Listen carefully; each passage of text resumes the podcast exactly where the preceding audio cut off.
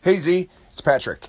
Yeah, your segment on the coy dogs and coyotes and wolves, and it was really interesting. I really found it interesting, and I live in the quote-unquote city. There's like maybe 17,000, 18,000, but right all around me is all really, really rural country farm area, and the coy dogs have made a huge insurgent in the past, 25 years. Really, they're back, and they're pretty brazen. And I remember one time, around 85, being out in my uncle's apple orchards, me and my cousin, and we were just out screwing around, playing war or playing army, doing something, and we got surrounded by coy dogs, and we had to start picking up apples, throwing at them, and telling them to get the. It was scary. So yeah, but a good segment. I appreciated it. Take care. Talk to you. Peace. I hereby put forth a challenge.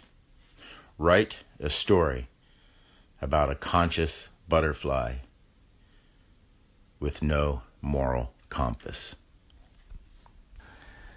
So record a segment, let me know that you've done so, and I will echo it on my station.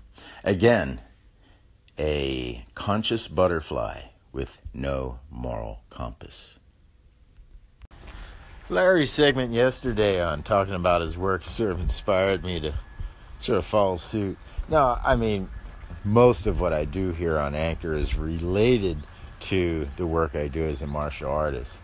So it's more sort of the psychological aspect of martial arts.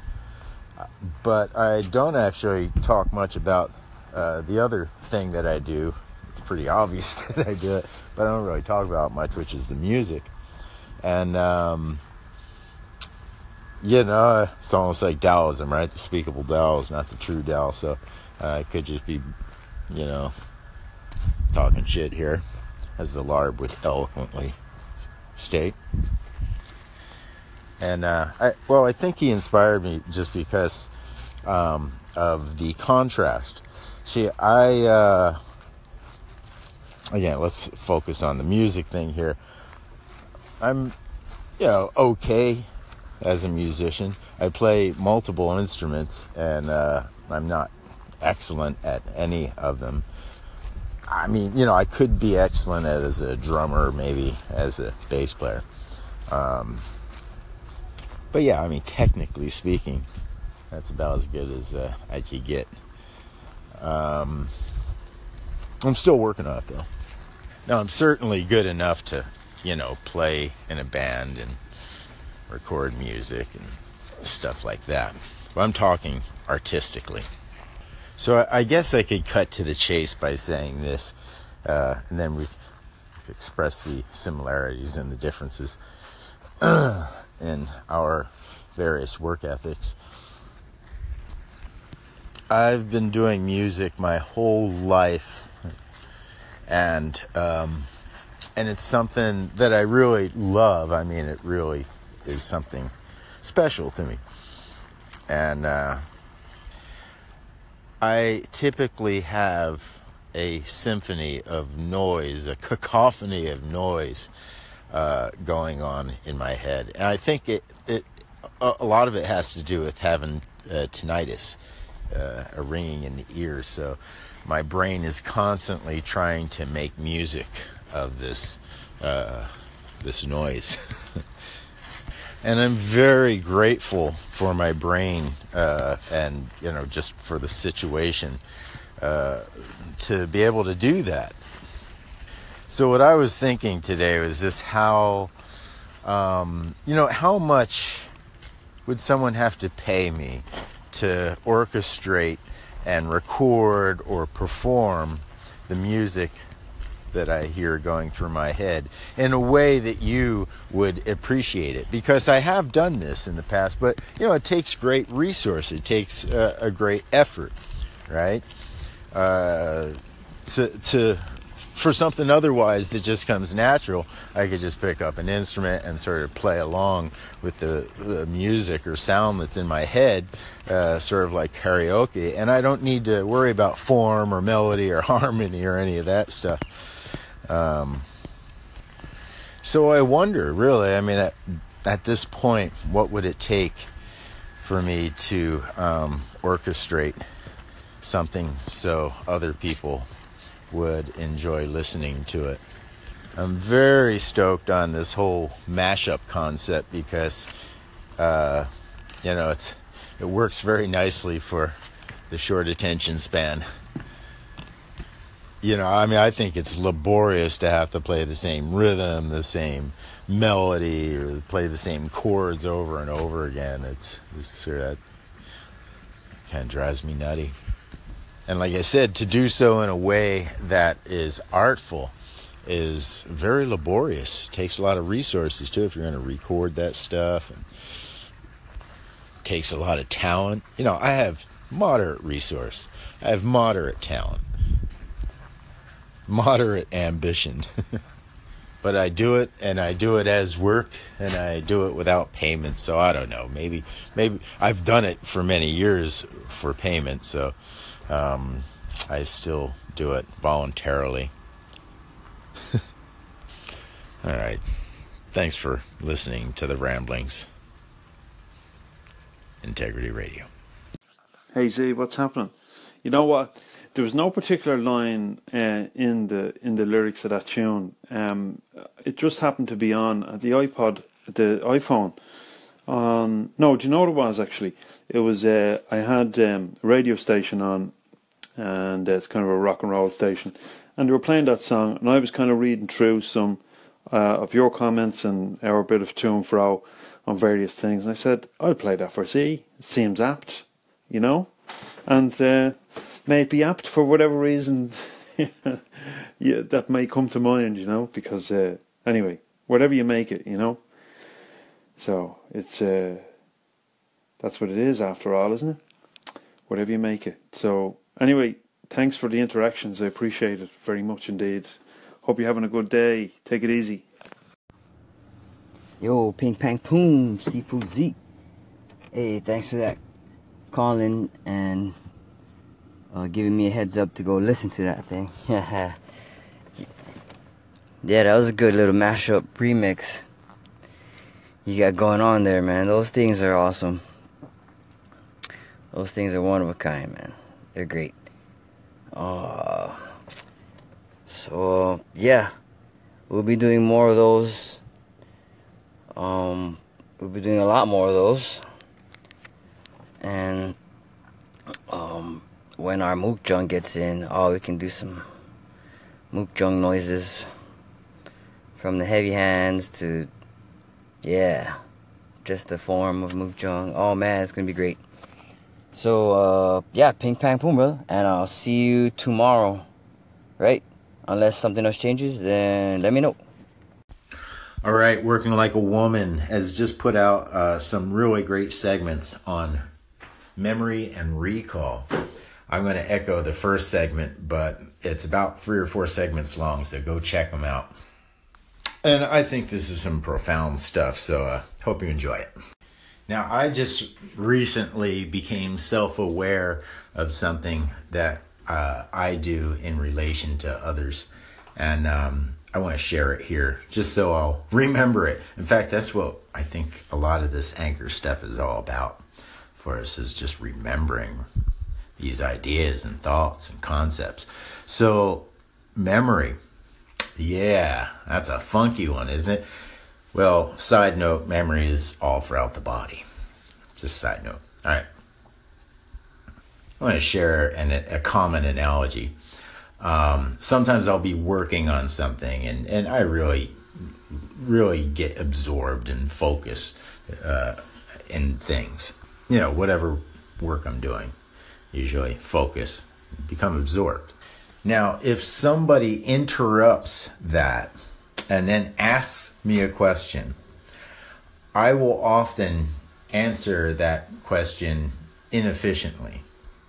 And it's not on purpose. And it was sort of analogous to when you look up a word in a dictionary and you have 5 different sort of descriptions for what that word would mean. I think it's a lot like that. When somebody interrupts me and then wants an answer to something, often they'll get the fourth definition or the third definition.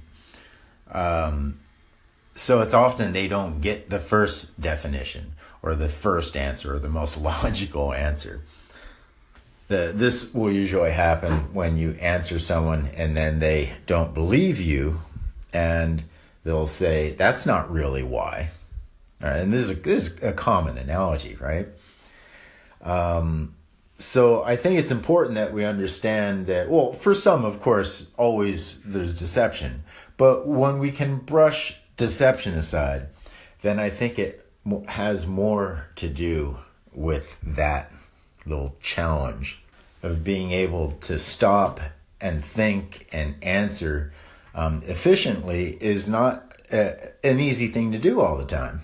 And again, I'm not sweeping under the rug that there's all kinds of other reasons why you wouldn't give a straight answer.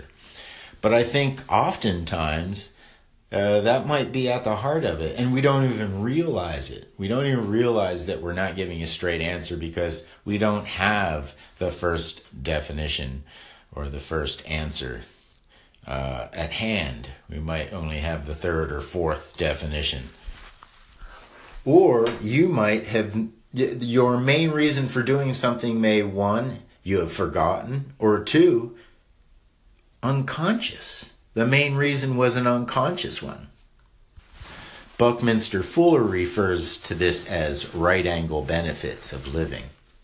In other words, you do something for one reason, but there are vastly greater reasons for having done it. Again, you have to watch deception here, because some people will claim the greater definition when they really meant the lesser definition. So the brain has a natural propensity for deception. Z's law, number 8, anticipate deception, even within yourself, right? So yes, this is a fascinating topic, especially if you apply this to the concept of free will, and then you apply, again, continue on with concepts of crime, concepts of sexual deviation. Merry Christmas, Uncle. Humbug. Humbug. Humbug. Humbug. Humbug. Humbug. Humbug. Humbug. Humbug. Humbug. Humbug. Humbug. Humbug. Humbug. Bah! Humbug. Christmas a humbug, Uncle. You don't mean that, I'm sure. Humbug. Bah! Humbug. Humbug. Humbug. Humbug. Humbug. Humbug. Bah! Humbug. Bah! Humbug. Bah! Humbug. Bah! Humbug. Humbug. Bah! Humbug. Bah! Humbug. Bah! Humbug. Humbug. Bah! Humbug. Humbug. Humbug. Bah! Humbug. Bah! Humbug. Humbug. Humbug. Humbug. Humbug. Bah! Humbug. Bah! Ideas. Humbug. Humbug. Bah! Humbug. Bah! Onzin. Bent u kerstmis onzin? Merry Christmas. Humbug. Bah, humbug. Oh, I hate Christmas. Bah, humbug. Humbug. Humbug. I have always thought of Christmas. Humbug. Bah, humbug. Bah, humbug. Humbug. Humbug. Humbug. It humbug still. Humbug. Humbug still. Bah, humbug. Humbug. Humbug. Humbug. Humbug. Humbug. Humbug. Humbug. Humbug. Humbug, I tell you. Humbug. Humbug. Humbug. Christmas, sir, is a humbug. Good day. Humbug. Humbug. Humbug. Ah. Humbug. Humbug. Humbug. Humbug. Humbug, Mr. Bullock. Oh, thank you very much. Humbug. Humbug. Humbug. Humbug. Humbug. Humbug. Humbug. Humbug. Humbug. Humbug to you, too. Humbug. Humbug. Humbug. Humbug. Humbug. And God bless us all. Humbug! Yes, that was excellent. All right. That's some physical applause. Not some digital ass applause. That's great. The Sifu Chad has just risen to the challenge of creating a story following this premise. A conscious butterfly with no moral compass. And I like where you took that, Chad.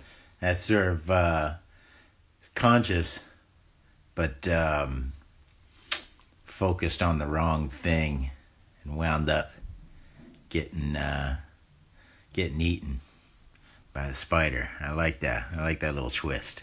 Yeah, this story can go in many directions. I mean, I was going to tell a story, and then I realized, man, there's just so many ways you can go with this.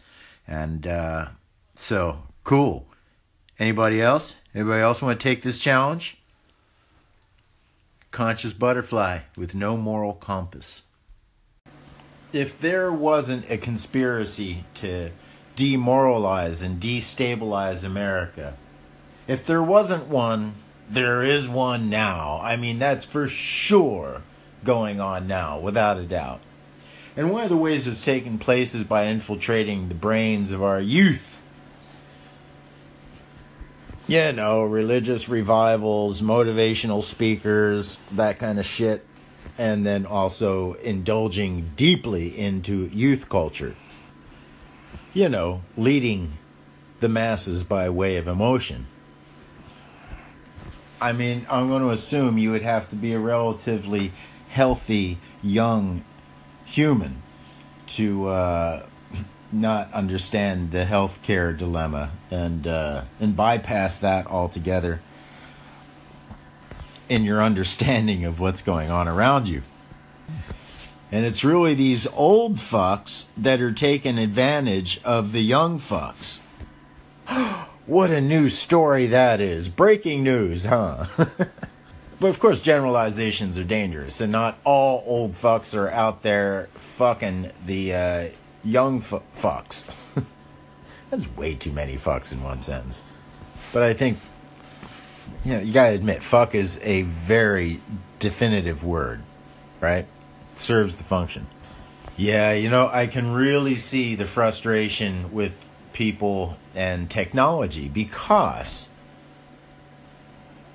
we're making all these advances in medicine and all the advances in science, but who the fuck is it serving?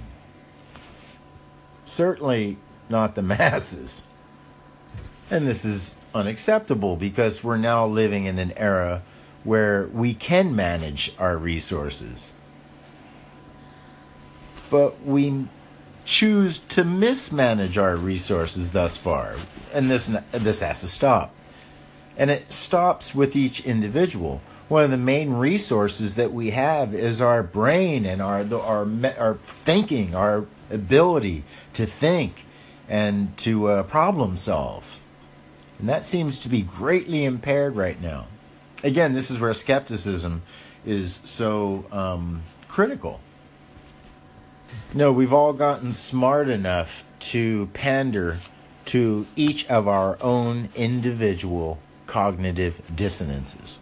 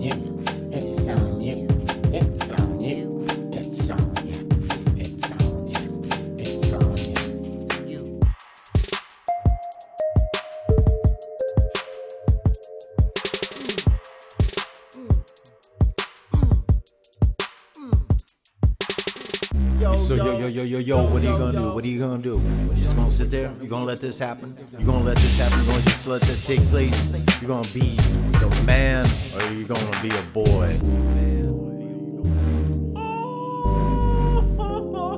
It's on you.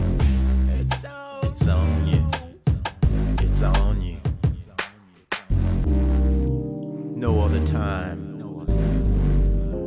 the place.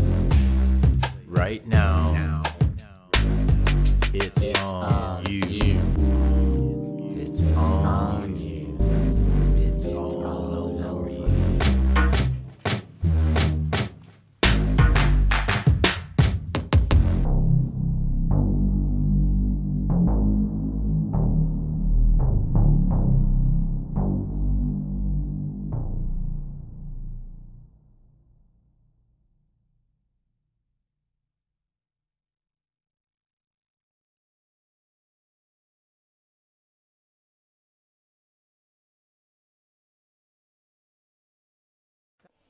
But Nazareth may be overrated as an historical site that proves the inerrancy of the Bible.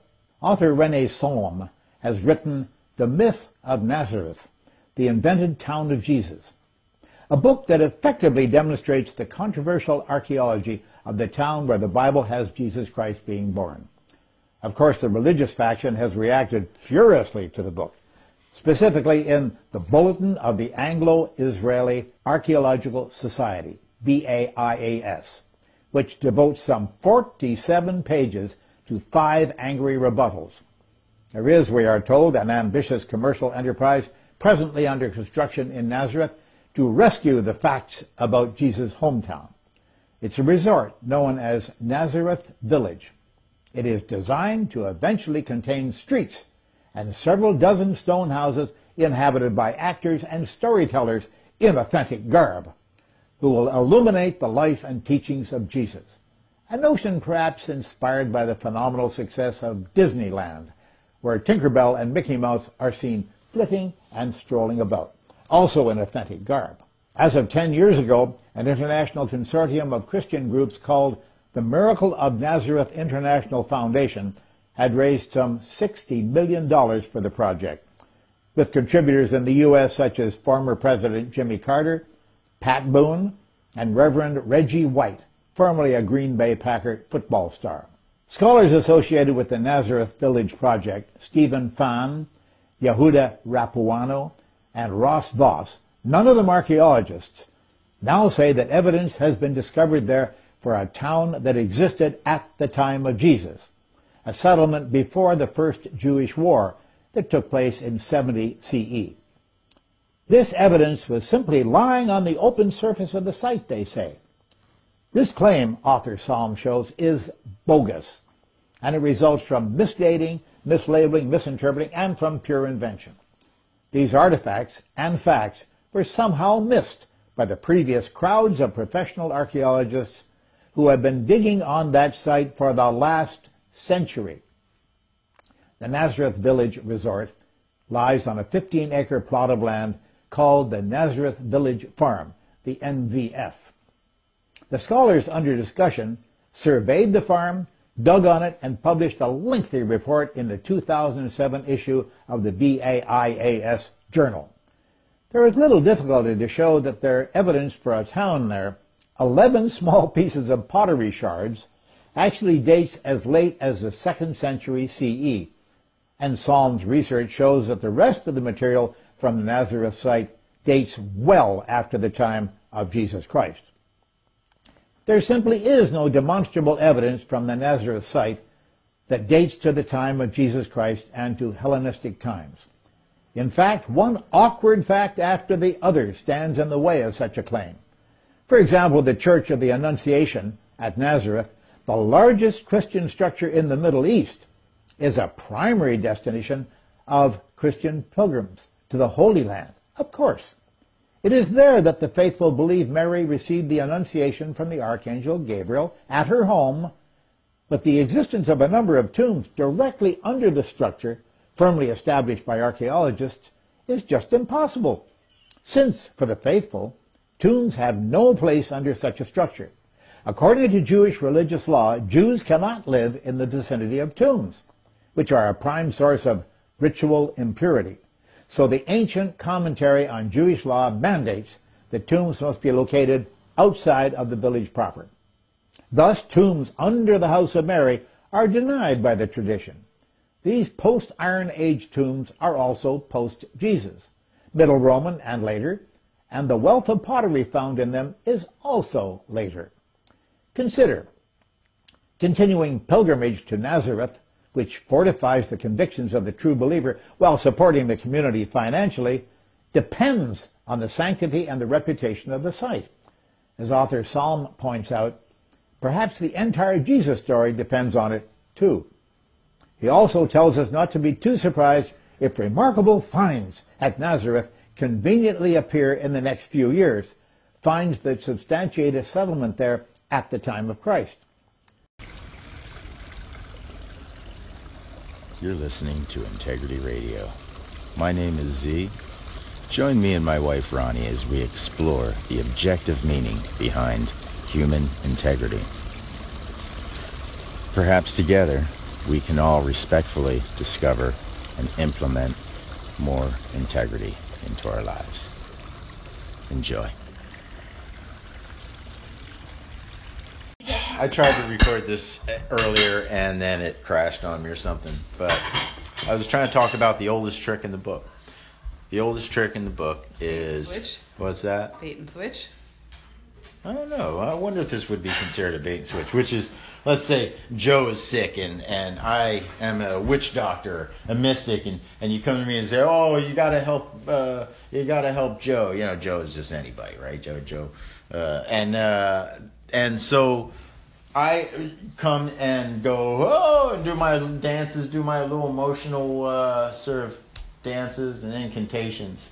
And knowing that you're probably going to be fine, it's just going to probably take 48 hours for you to get through it, right? Because, you know, you've seen this before. You're an older guy. You've seen it, right? Yeah. And so you go, yeah, and then Joe gets better. And then I take credit for it. Yeah. Right? Oldest trick in the book. Imagine Jesus. Didn't you say earlier Jesus did a few miracles, right? Yes. Brought people back from sickness or from death, right? Yeah. Of course, that's very suspect because we didn't know anything about medical, about science and medical science back then. We didn't know. Right. So how could we say that he healed somebody? Maybe they were just sick and then they got better in his presence. Well, the gypsies do that now. Yeah. The gypsies in the various different countries. Well, know who else does it now? Know who's the greatest purporter of that? I don't know if purporter is the right word. But motivational speakers. Yeah, I'll just, I know Joe isn't doing so well. Again, our fictional Joe, right? Joe's not doing so well, right? So somebody says, man, you got to check out this motivational speaker, right? And so you go to the motivational speaker, and eventually, the act of going to a motivational speaker has you, practicing the act of getting off your ass and doing something, right? And then eventually you might even, one of the 1,000 people at that program, but that motivational speech might actually accomplish something. Well, the odds are somebody's going to. Yeah, somebody out of that crowd is going to achieve something, right? And then the motivational speaker says, yeah, that was me, thank you. Mm-hmm. Thank you. So anyway, that was my rant that I wasn't able to get out. It really, if you swipe back a few segments, there's something called Mass Man. Mass Man by Lenny Bruce. I think that speaks to what I'm saying as well. Not directly, but indirectly speaks to that as well. Yeah. Actually, no, it's in contrast to what I just said. Never mind. It doesn't sound like I'm going to get this segment out now either, does it? All right. Well, thanks for suffering through that with me, but it had to be done. Oldest trick in the book. Yep.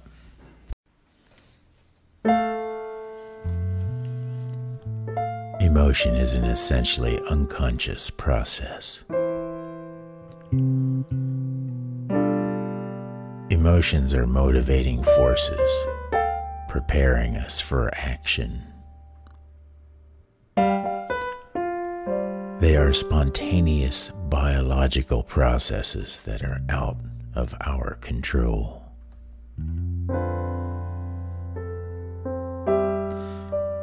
They can be understood by others through spontaneous physical expression, such as laughter.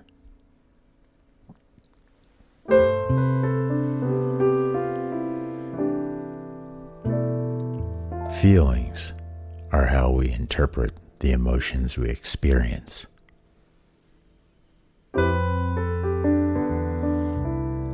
are consciously aware of our feelings and can make decisions based on them.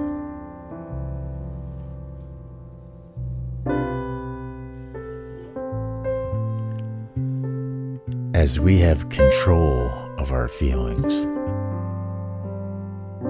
others cannot guess at our feelings through our behavior.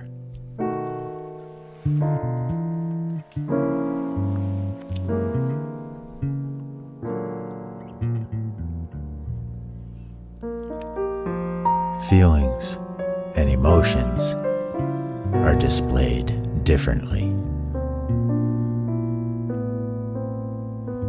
Emotions prepare us for action in situations that induce fear. They are motivating forces that prepare the body to flee or stand and fight.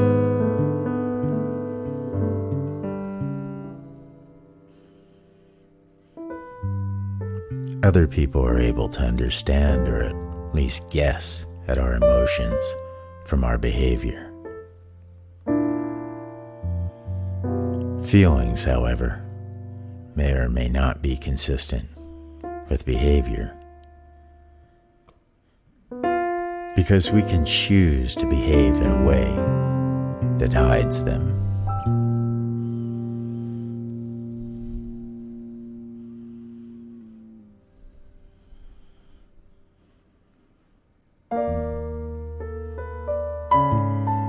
Basic emotions are an opportunity for greater self-awareness.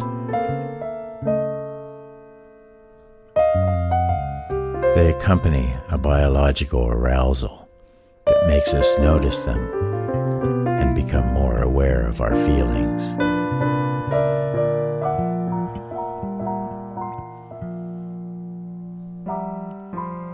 This allows us to factor them into choices we make, and with honest reflection, to deepen self-awareness. Our emotional selves and reasonable selves are not compartmentalized.